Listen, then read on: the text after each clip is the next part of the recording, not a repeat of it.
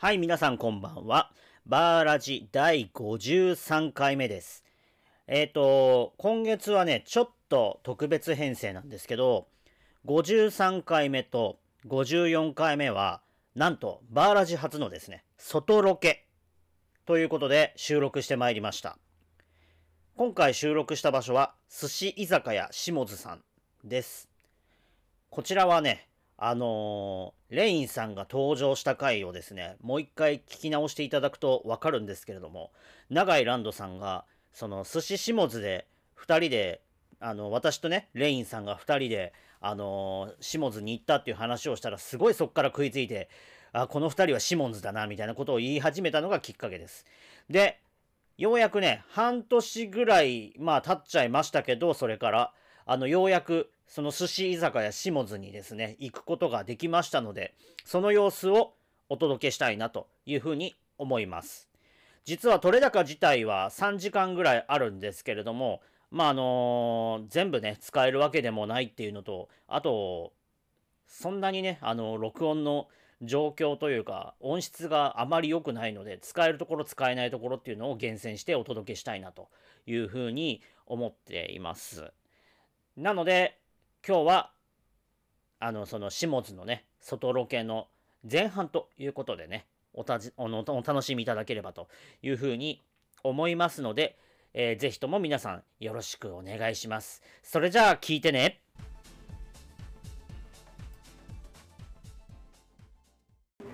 てなわけで、ただ単にご飯を食べながら、えー垂れ流し配信的なね、感じになるっていうね。そういえば、皆さんになんか、あ、でもランドさんには言ったのよ、っとね、こんなものを作り始めて。それね、実は気づいた。気づああ、気づいてた。X のプロフィールのところになんか URL くっついてるからなんだろうと思って昨日開いたらああいつの間にこんなサイトがオープンしてるのえー、すごいですね。作れる。どういうサイトでしたっけ？まあ、本当に簡単なサイトで、あの駅を歩いてその辺の周辺情報とかが書いてあるポータルサイトみたいなそういうのって意外にないですよね。うんなんか賃貸とか探すときに結構いいんじゃないかって話をしましたあの八丁縄手のところのページ見て懐かしいって気分になった俺住んでたから。そうそう。まあ、どこの物件かも知ってますけど。実際来たことあるしねうちね。そうそうマブじゃん。なん伊達に10年の付き合いですから本当にこ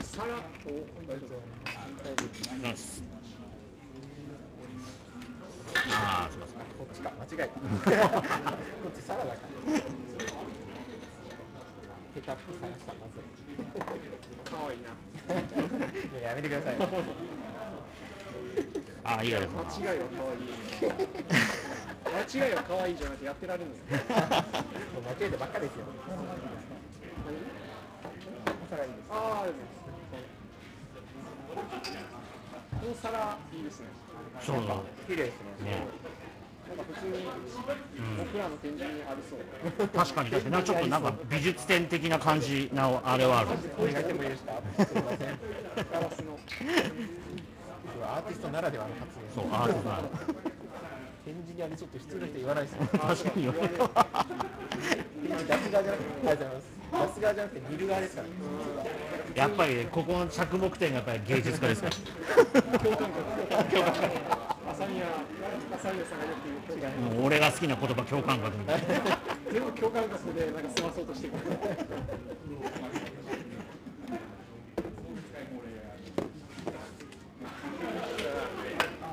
ありがとうございます。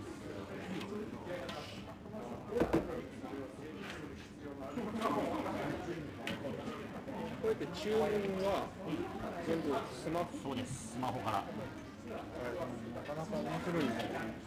ご飯は多分どんどん来て、はい、練り物だけ頼む感じです。ビールだな。でもうかな。早い。じゃあ、お酒入るとどうななのかちょっと楽しみそうですよね。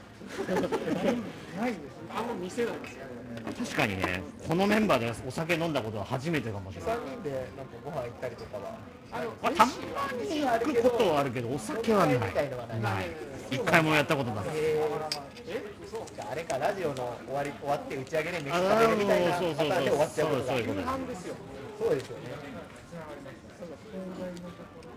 じゃあビールで。はい。いただきます。に毎回毎回飲みに来たらお金なくなっちゃいまあまあそうです。まあ大丈夫です。いけるなかなかやっぱり先進的ですよね。スマホでできる、うんなんかそのうち本当にスマホのところからお支払いに進むとかまああってもおかしくないいけちゃうようになるかもしさて今日ねここなぜ選んでるかというとあのー なぜかね前レインさんがねゲスト来てくれた時にねすごく気になってたよね。写真撮りました。よ。あ撮った。あの入り口の。うん。そうそうそう。エロエロいって言ってた。言ってね。ピンクのネオンはエロいでも寿司屋さんに見えないですよそねう。どう見ても寿司屋に見えないっていう。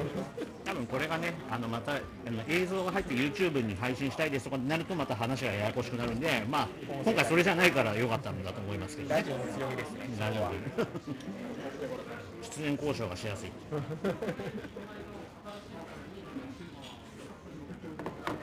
種のロケみたいなもんじゃないですか。まあ外ロケですよ。初の外ロケみたいな初なんですか、うんえ？初初でお呼ばれしちゃっていいんですか？まあどうぞどうぞどうぞここはレインさんじゃないとダメでしょ。うんそう我私とね我々のそうそうシモン、シモン、シモンズ。懐かしいあれから結構経ってましたねねあれから本当立ちましたね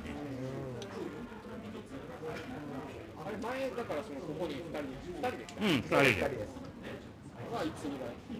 もう去年の話だね。ですね去年のいつぐらい来たかももう覚えてないな。あれ去年でしたっけあれ今年入ってからかな。今年じゃないですか今年の冬だからまあでもほぼ1年前です。あーそっか。2月3月ぐじゃあらい2月3月だ。2月ぐらいだったと思います。ねじゃあ10ヶ月ぶりぐらいかもしれない。ですね。すごい。もうほぼ1年ぶりです。うん今日はね特に話題も何も決めてないって言うんだけどもうおお来た茶碗蒸しすみません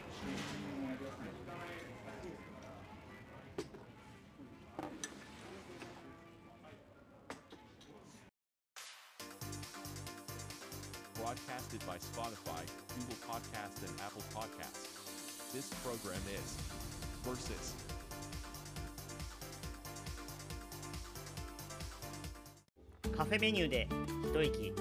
英会話チャットで異文化交流。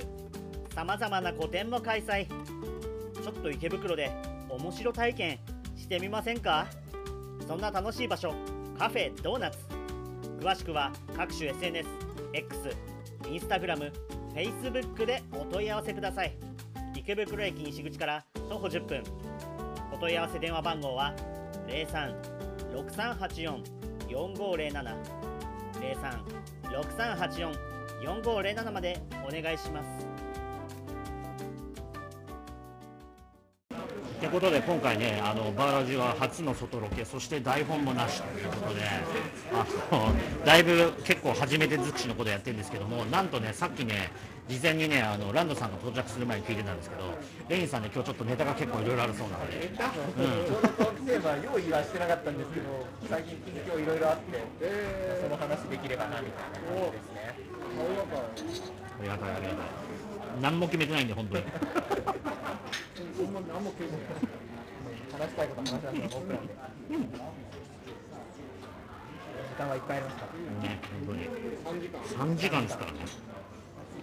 まあ3時間のうちどのぐらい身のある話をしてるのかわかんないけど まあ最後の方話が成立してなかったしかもしれないし点点点ですよ。ね。で後からきっと収録を聞いてうわなんだこれみたいな感じなる帰るかまあいいや流せみたいな感じになる早い早い早い。早いよ余韻の回るの早すぎる。まあ実は先ほどのサイトの話、うん一番最初に行ったのは魔女ハウスであったのでああそうそうそう。魔女ハウスでこういうの実は始めたんですけど、うーん。ああマグハウスの玲子さんに。う話をしてうーん。僕が一日店長やってるあそっかあの日行ったんだもんね。そうだね。こういうのがなんていうか結構いくらでも東京だけじゃなくて遠征も行けるわけですよなん。だなうん。うん。果てはだから世界の石井から世界の石世界の方にかけてそれはなかなか難しいですねやりたいやりたいっしょなん。か世界の鉄道とか見たいっしょまあそれはあるといえばあるん。ですけど、まあまずあのサイトを例えばあのこれだけじゃなくて大阪とか名古屋とかそっちの方もやってみたいちょっとなぜか急にねあのバンコクフワランポーンとか出てきたらちょっと面白いよね。ただやっぱり海外ってなかなか事情も変わってくるんで、なんか勝手に取っちゃいけないとかも法令とか事前に調べておかないと。まあそれはある確かに。鉄道の駅の中も軍事施設とかで国によっては絶対取っちゃダメっていうあーあるあるあるある。韓国は昔ダメだったけど今緩くなって OK になったから最近あの韓国も鉄道のムービーとか撮って YouTube 上げてる人が結構いるし昔よりは緩くなった。昔は橋が入るだけで NG とかあったねうん。なんかその橋ってどうやら国家機密に関わる技術が使われてるらしくって写真屋さんに持ってって現像してくださいって言うとこれ橋入ってるからダメって言われて。そういうのが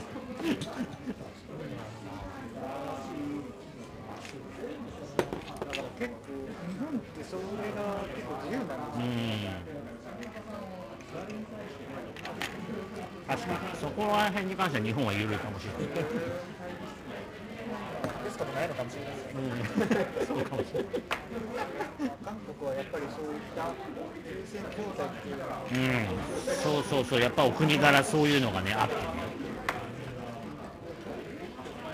タイタイ一回行ったけどそんなんなかったんですようんタイもね多分ない。でもタイはなんだかんだ言って軍国国家だからね。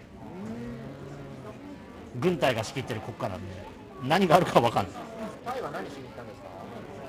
例えばあの友達がすごいタイ好きの7回ぐらい行ってる友達がいて 結構行ってますね。なんかその人と一緒にマブと行って、なんすかね、なんか子供の時に親にオーストラリアとか連れて行ってもらったんですけど、それ全然覚えてなくて、なんか一回外に出てみるのはどうやねんみたいな。で、タイ、さなんか、ひっついていったって感じですかね。えーじゃあタイ案内してもらったんですねそうそう、最初はほんまに。で、ゲストハウスみたいなの泊まって、フランヨーロッパから来てる人がうーんで、なんか、カオさん通りは、ほんまにカオスだ。あなんか重点を、よ深夜に重点を、でタイマー普通に売ってるし。あそこはねいろんな意味でやばい踊り狂ってるし、あとなんか、なんとか通りっていうのが、ほんまにお姉さんがああ分かった多分あそこだうん乗ってて、で、えーっと、服引っ張ってくる。多分パッポンだな まあありましたね。まあ、全員綺麗でしたけど、分かる分かる一番じわじわ来てる可愛い顔してる。断れないじゃないですか断れないじゃないですかああ、まあ、そうですね。僕だけやったら言ってましたよ。だからね強い意志を持って行った方がいいああいうところは本当にあの日本みたいに客引き条例とかないのでそれがやっぱりねやっぱりそういうのが自由になってるかもしれない、女の人なんて、全員出て、なんか、こっちを見てましたよ。わかるわかるわかる。バンコクだとそういうのある。あれ、だから、それがなんかいいですよね。なんかその、縛られてない感じ。うん。やばばい感じがいいです。やばいか確かに混沌としてる感じは日本に日本じゃ味わえないですよね。まあでもねあれがねラオス行くとねまた変わった感じなんでラオスラオスえっと行ったことないけどカンボジアも多分そんな感じ。うん。行ったことないです本当ですか？めっちゃ楽しいですよ。朝宮さん海外どこ行ったんでしたっ海外はまず韓国は住んでたのもあるし何度も行ってるし住んでたのもあるんですうん。へえ1年間住んでたのがありますね韓国。ソウル。うう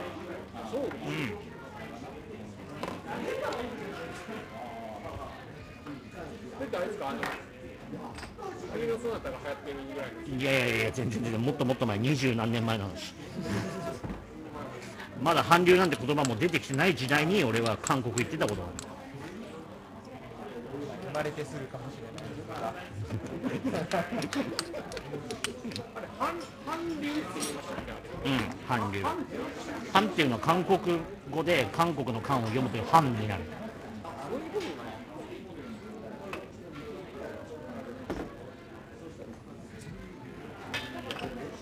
韓国もだいぶ変わってもう今日本を追い越して大金持ちになっちゃってる国だから相当多分いろいろ進化してるはず。まあそんなねあの韓国に、えー何年ぶりかな10年ぶりぐらいになるのかな、あの来年の2月にねちょっと行くんですけど、本当ですかう楽しみじゃないですん、いかやー楽しみですね。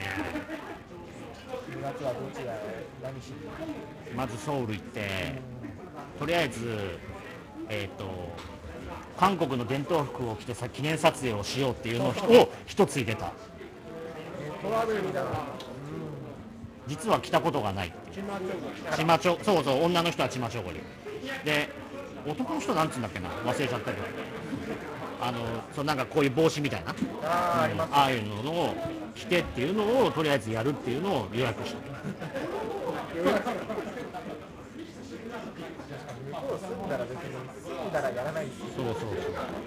観光じゃないとできない。逆に住んでた時やらなかったことをちょっと今やってみたいかもって思って。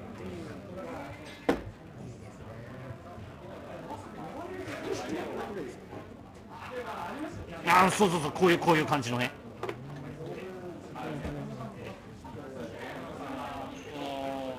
なんか奈良時代みたいな。あ似てるかも。そう日本でいうとそのぐらいの時代の服となんかちょっと似てるかもしれない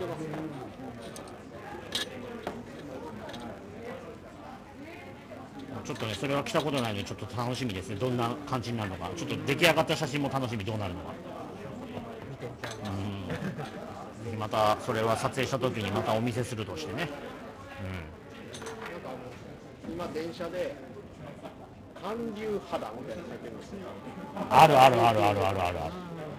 なんか色のノイズを除去してみたいな。え色ってノイズなのみたいな。大丈夫大丈夫な感じなのかって思いました。けどなんかあの人は韓国の人って肌白い。うんうん。まあなんか白くするのが流行ってるのかわかんないけど。流行ってるとかそうそうそう。元からとか元からではないと思う。あじゃあそのやっぱ韓国といえば整形みたいな感じがありますまあ多分それもあるってそういうことなのかなって。美白整形みたいなの多分あるんじゃないのかなと思うぱりあの整形をね普通にあのしようっていう国だからそこが全然違うなっていうのはある。しかもアイドル文化も強いですしね。強いですよ。で俺だってねあのなんだっけな俺が2010年ぐらいに働い一緒に働いてた韓国人の、えー大学生がワーホリでこっち来てた時にもう帰国して LINE のプロフィール画像は誰この人になって 顔が？る変わってもう手術したぞ絶対これみたいなそう。いやいや本当にビフォーとアフターが別人すぎて誰だか分かんない。そんなに変わるんですねまず一重だったのが二重になってるし。僕一重じゃ一重っていうかまあ片方二重ですけどあの二重もできるんですよ。うん。できる。ああ本当だ。二重にした。見てる聞いてる人に全然わからん。けどこれしながら耳動かせるやそういその様子を今ちょっと写真で撮ってみるすごい。これはちょっともしかしたら後日 SNS で上がるかもしれない。すごい。めちゃめちゃ謎な特技です今初めて聞いてそのあ他にもあるんですねあれですよね耳動かせる鼻動かせるとかよくありますねそう。そう。そう。まあでも一重二重いじれるとは思わなかった多分一流人初めて見た俺も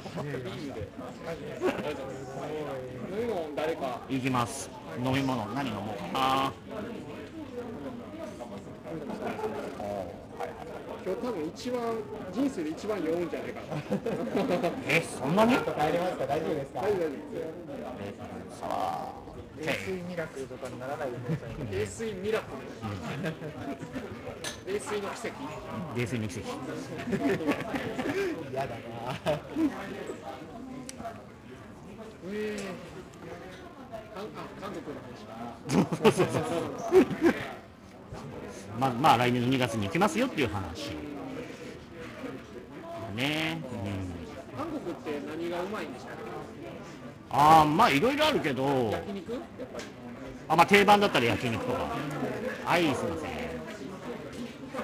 ん。焼肉も美味しいし。まあビビンパもあるし。あとは何はいすいません。ビビンパもあるでしょ。ああるのビビンバあとソルロンタンって知ってるかな白いやつ白いスープ白く濁ったスープで牛のテールスープを煮込んだやつえー、美味しそう美味しいこれめちゃくちゃ美味しい辛くない韓国料理の中で俺これ一番好き白っていうのは豆乳違う違う違う違うう牛の油油冷ってことですそうテールスープを煮込むと白く濁ってくるスープ。なんかあれみたいですね鶏のスープみたいですねうん。鶏白湯に似てるかもしれない。牛骨みたいな。牛骨そうそうそう。美味しいんだよこれがうまそうっすねそれとご飯がめちゃくちゃ合う。それたたにその汁物みたいなそうそうそう。普通に汁物一品みたいな感じでまあ汁物って言っても韓国の汁物基本的に鍋に入ってるの何でも大きいんだけど。明らかに一人分じゃないですよねこれみたいな量で入ってくるよアメリカンサイズかもしれないです。あっち味噌汁って文化とかない？味噌汁は似たような料理は存在します。天ジャンチゲって言って味噌を使った鍋みたいなやつはある。鍋に鍋になるんですね。一人用にならない。一人用じゃない。あれなんですよね食卓に鍋ドンと置いてみんなでつつかみああもうそうです。そっちの方が強い。味噌汁みんなで続くみたいですねああそうそうそうそうだからどちらかというとあっちはその鍋を一つにこうああレモンサワー。レモンサワー？これ。グレープフルーツサワー？ああオッケーオッケー。じゃあ俺だ。大丈あ言い間違えた履歴も見れる間違いは可愛い。夫 間違い ランドをあのカタカナのランドって絶対に書かれるんですよ。わかるわかるわかる。いやしゃあないんですよ。あのランドって入れたらカタカナのあの検索なんていうのあれまあ確かに予測変換で一番最初に絶対出てくるからね。だから間違いは可愛いって毎回言うようにして間違いは 可愛い。可愛いは作れ。るみたいな感じでかわいいそれそれ今後使っていきたいな。間違いわからない。間違い怖い。思いました。今日持って帰ります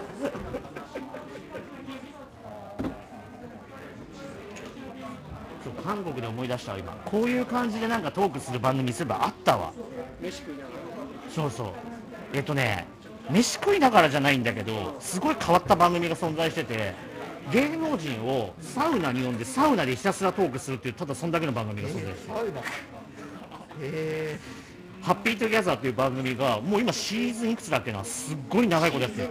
あらあらかかなり長いことやってる。それあのレース行ってくるわって言ってえ二人？いやえっとハッピートゥギャザーはすげえいっぱいいて多分56人ぐらいこう横にずらーってなる。MC が確か2人いてゲストさんが4人とか来る。全員レース行ってたらどうするの？でもあっちのサウナはちょっと違うのがあの裸じゃなくてね水着みたいなの着て入るから男の人女の人が混ざって入ってるっていう。へえ面白いああそうそうそうそう。だから本当にどうしようもないたやわいのない話をただ単に番組で垂れ流してるみたいな感じのテレビ番組が多分もう10年ぐらいやってる。えー10年。長いですね。かなり長い。なんかでもそんなんを家で垂れ流してたらなんか安心しませんあまあそうかもしれない本当に。犬ってあのなんか人の声が常時流れ話し声みたいなのが流れてたら安心するから外出てる人がラジオかけたりとかするらしいんですよ。それと一緒で確かね日本の深夜番組で的なノリでやってた気がする。11時ぐらいからやってる。だからこっちで言うと知らない世界とかあの危ない夜会とかあの辺みたいな感じの多分ポジションだと思う。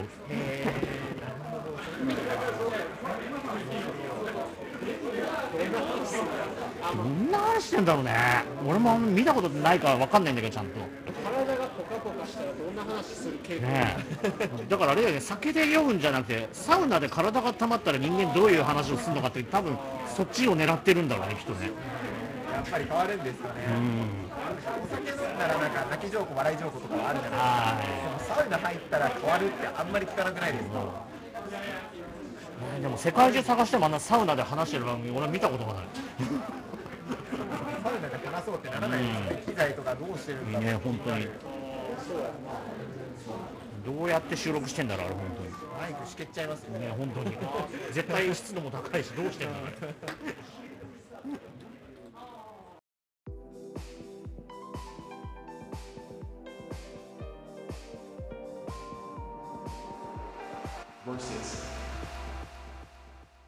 冒頭でね言ってたレインさんのねネタにちょっと触れていこうかなということで。あサラダがもう残りわずかなのでどうぞどうぞ。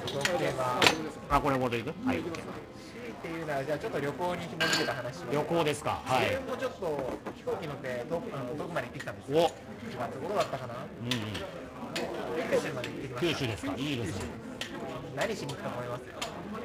九州まで。九州まで。九州まで、えー誰かクリエイターになってきてあ、まあ、えちょっと違いますね。ちょっと違う。まあでも何か用があってきました。えー、九州まで何観光じゃなかったです。あーレインさんが九州まで行く理由なんだろう。クリエイターになったわけじゃない。ちなみに一泊二日です。いや結構弾丸だ。結構弾丸だわ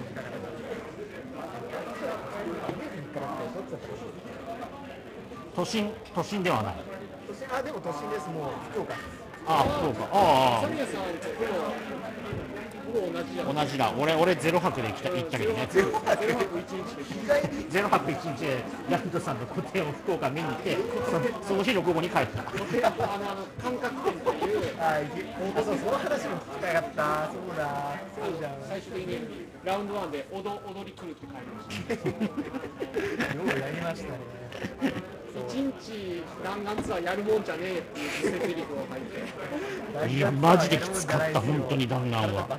いいやいや本当に本当に。あの帰り本当に眠くてやばかった。してくれたな自分は2泊3日ですね、確か。うんうんうん。1日目の夜ぐらいに九州行って、2日目にイベントに参加して、3日目にゆっくり帰りました。あイベントに参加。なるほど。で、何のイベントかっていうと、実はクリエイター全く関係なくて、ゲームの大会に行ってきました。おゲーム大会。おおそうか e スポーツ。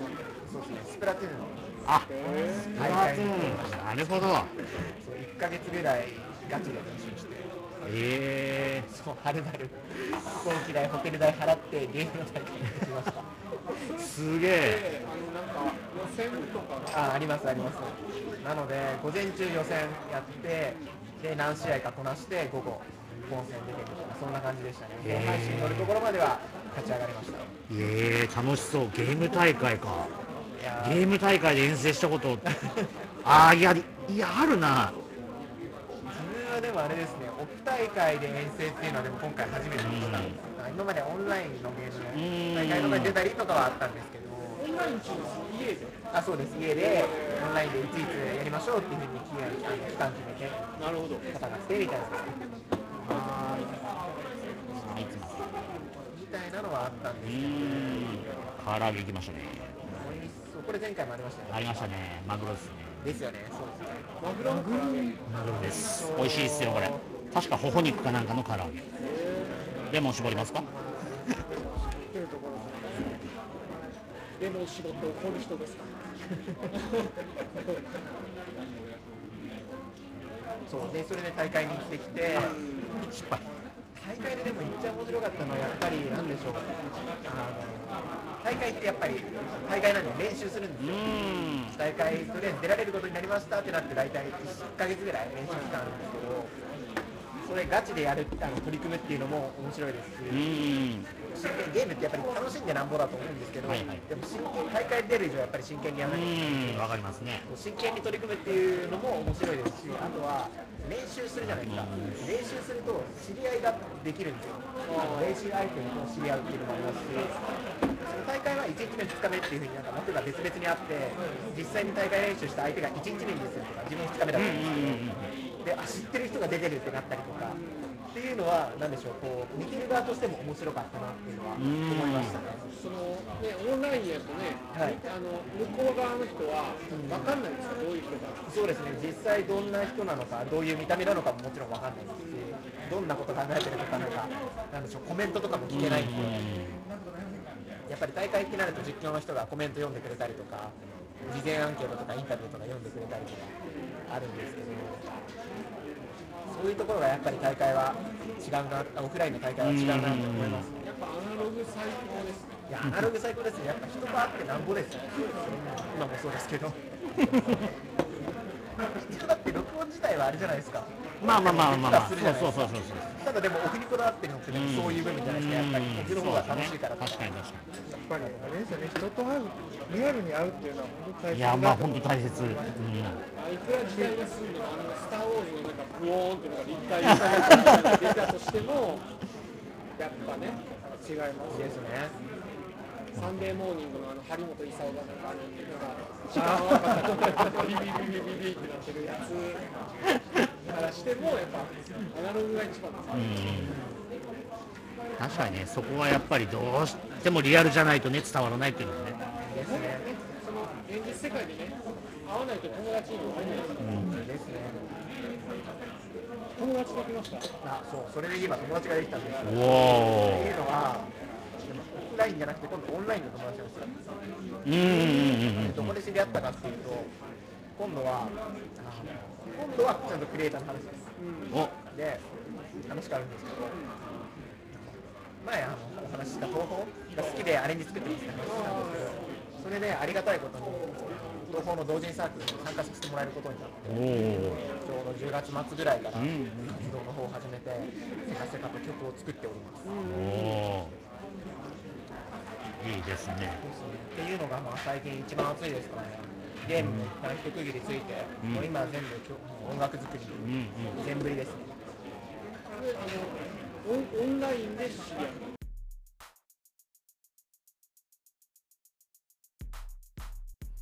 という感じでお届けしてまいりましたけどもいかがでしたでしょうか？あのーまあねこうやってねこう何て言うんだろうお酒が入ってっていうのもですね実は初めてのことでしてバーラジーメンバーでお酒飲みに行くのも初めてだしあのー食事に行くのはまあ何度かあったんですけどね本当にでもこのアルコール入ってあのお話しするっていうのが本当に初めてだ初めてのことだったのですごくあの楽しいし、あのいい経験になったかなというふうに思います。でね、あのまあなんとなくね、察しはつくと思うんですけど、永井ランドさんはね、あのビール飲むペースがめちゃくちゃ速くてですね、もうほぼ後半は酔いつぶれているといった状況でした。で、あのね、レインさんも、あのゲストとして来ていただいて、そしてね、あの、なんともね、あの、アポなしでね、あのここで収録しますなんてね、いきなり言って始まって、でも、それでもね、あのあれだけ、こう、取れ高があったっていうことでね、すごいいい収穫だったなというふうに思います。さてさて、このバーラジ外ロケなんですけれども、えー後半ですね、あの来週も配信させていただきますので、ぜひお楽しみいただければなと思います。あのね、3時間の話をね、この1時間に圧縮するって本当にね、難しいんですよ。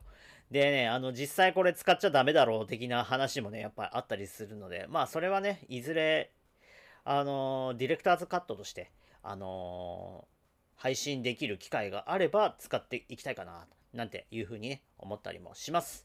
ということで、えー来週54回目もですね、えーバーラジ外ロケ編後編ということで、お聞きいただければなというふうに思います。今週もお聞きいただきましてありがとうございました。それではまた来週。